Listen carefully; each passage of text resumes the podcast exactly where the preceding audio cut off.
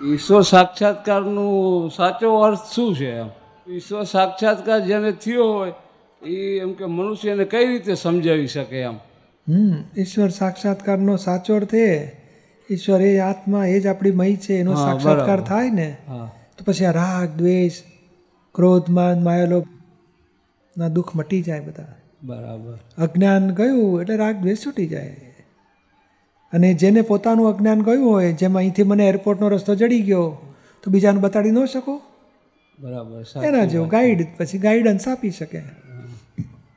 અને સાચો આત્મા તમારી મહી જ બે- તમારું સ્વરૂપ જ છે સાચી વાત તમે શું નામ કીધું હેમરાજભાઈ તે હેમરાજભાઈ ખરેખર હાચે હાથ તમે હેમરાજભાઈ છો સાચી વાત છે નહીં હેમરાજભાઈ તો એક નામ છે એમ તો નામ છે તો તમે કહો છો ને હું હેમરાજભાઈ મને ના ઓળખ્યો પણ હવે આ પંચાસરનો આત્માનું જ્ઞાન થયા વગર તો નામનું મોં છૂટતો નથી ને એ તો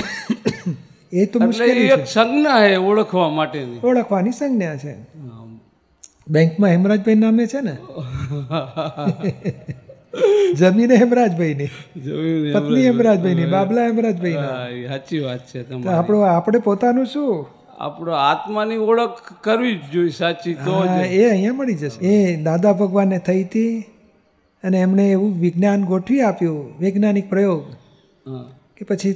હેમરાજભાઈ જુદા છે અને તમે શુદ્ધ આત્મા છો તમને જાગૃતિ પ્રાપ્ત થશે આ અજ્ઞાનતા કહેવાય હું હેમરાજભાઈ છું આનો પતિ થઉં આનો બાપ છું આ જમીનનો માલિક છું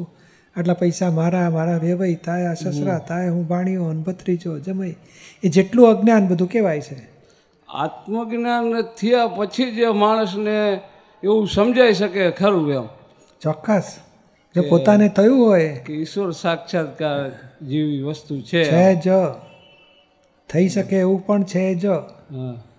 દાદાની કૃપાથી અમને બધાને થયું છે અને તમને પણ થઈ જશે